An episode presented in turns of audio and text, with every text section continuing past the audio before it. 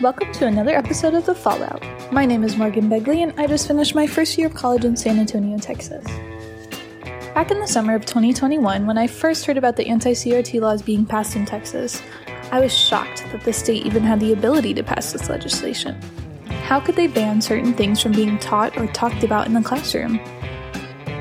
I decided to make this the focus of my research because I thought all the different stories in the news about school districts banning books and taking drastic measure- measures as a result of these laws was fascinating. I was interested in how teachers have changed, how they go about their day to day life in the classroom, and so I set out to find the answers to my questions. I started out by talking to a teacher from North Dallas. I asked her to tell me how the passing of SB 3 has impacted how she conducts her class. Here's what she had to say. Oh, and by the way, the following voice recording has been modified to keep the identity of the interviewee anonymous. It, I feel comfortable because I am do, meeting the expectations of my district and the curriculum team. I'm not worried that I'm going to be personally attacked, or if I am, my district is going to have my back. This was interesting because later on in my research, I had multiple other teachers mention something about following the district curriculum or the TEKS.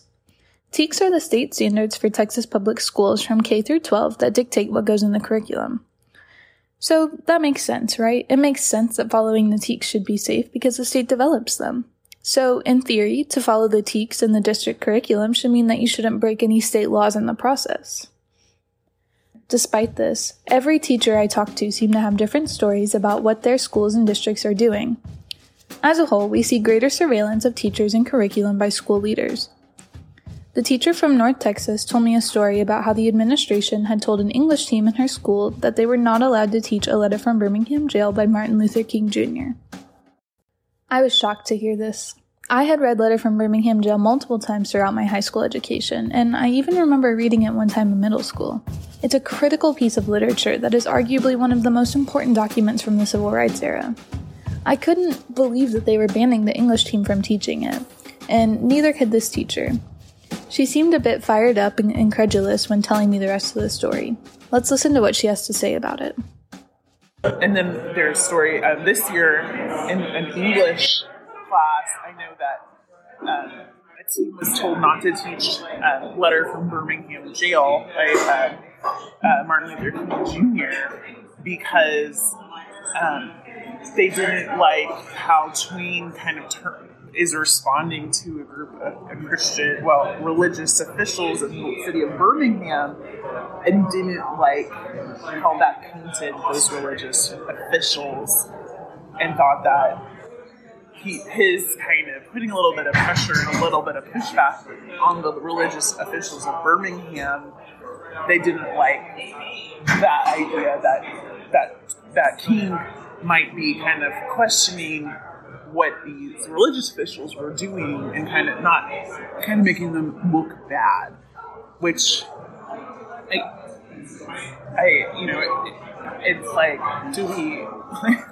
I, you know, that's history. Like, if you can find the newspaper in which this letter from these religious officials were written to Dr. King, it's, it's history. And you know what? We don't like a lot. There's a lot of history we don't like, but just to not look at it because we don't like it, that's how really bad things happen, is when we stop studying history. I'd like to tell you guys about another story we got from an English teacher from San Antonio about how she has had to adjust her day to day life in the classroom. Here's what she had to say. We have to provide permission slips for students to read if we give them choice books. So, for example, at the advanced freshman level, we're reading Night as a whole class, but we chose five titles and we had to send home permission slips so that parents could acknowledge what book their students chose and that they had permission to read it. And that is something that I just feel I have never had to do really. Um, 10 years ago, never had to do that. I could pick any books I wanted and it was never a problem because kids were reading but now it's you know we can't just get kids to read anymore. Now it's what's going to make them uncomfortable and you know what are some things that we don't want kids exposed to through literature? And it's it's made it difficult to choose readings i will say at the freshman level. Despite these rather drastic responses to the law i found that it's not implemented in the same way everywhere. I had the chance to talk to some teachers in San Antonio who said that they haven't heard much from their district leaders.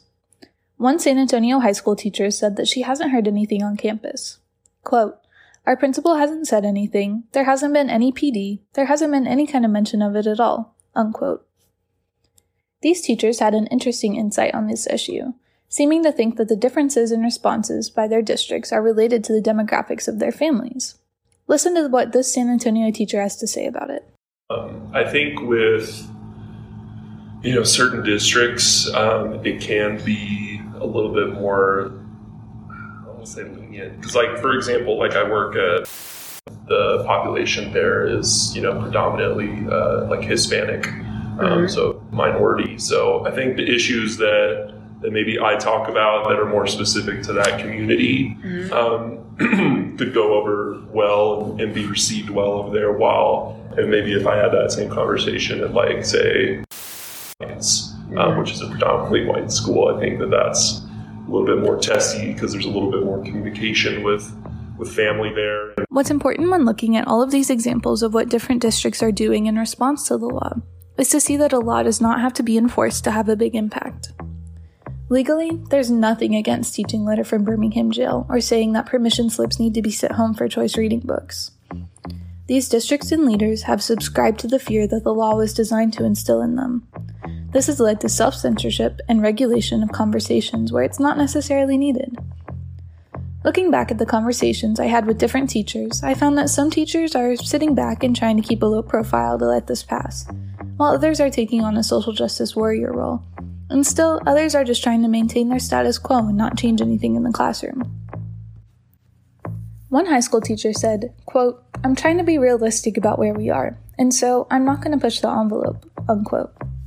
She said that she has made the choice to edit some of her lessons in reading books, but is sad that her students will not be getting the same experience they might have had before the bill.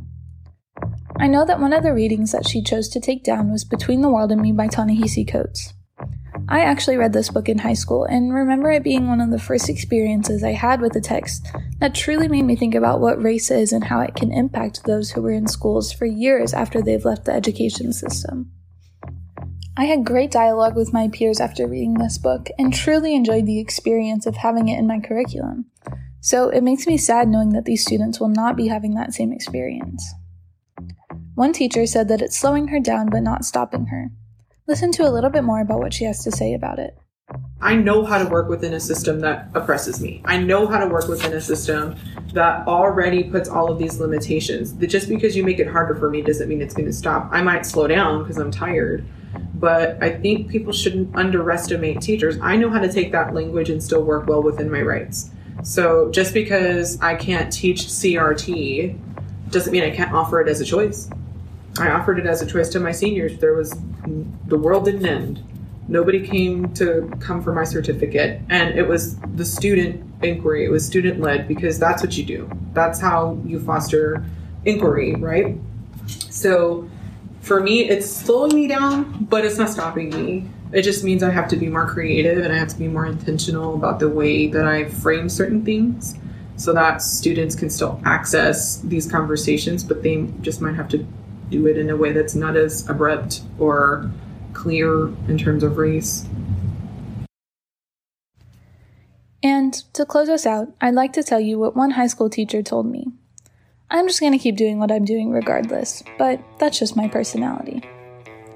As we've seen, there have been a lot of different responses by teachers and school leaders to anti CRT laws and movements. I think the most important thing that we can pull from this is how the chilling effect of this law has made it so that it does not even need to be enforced by the state.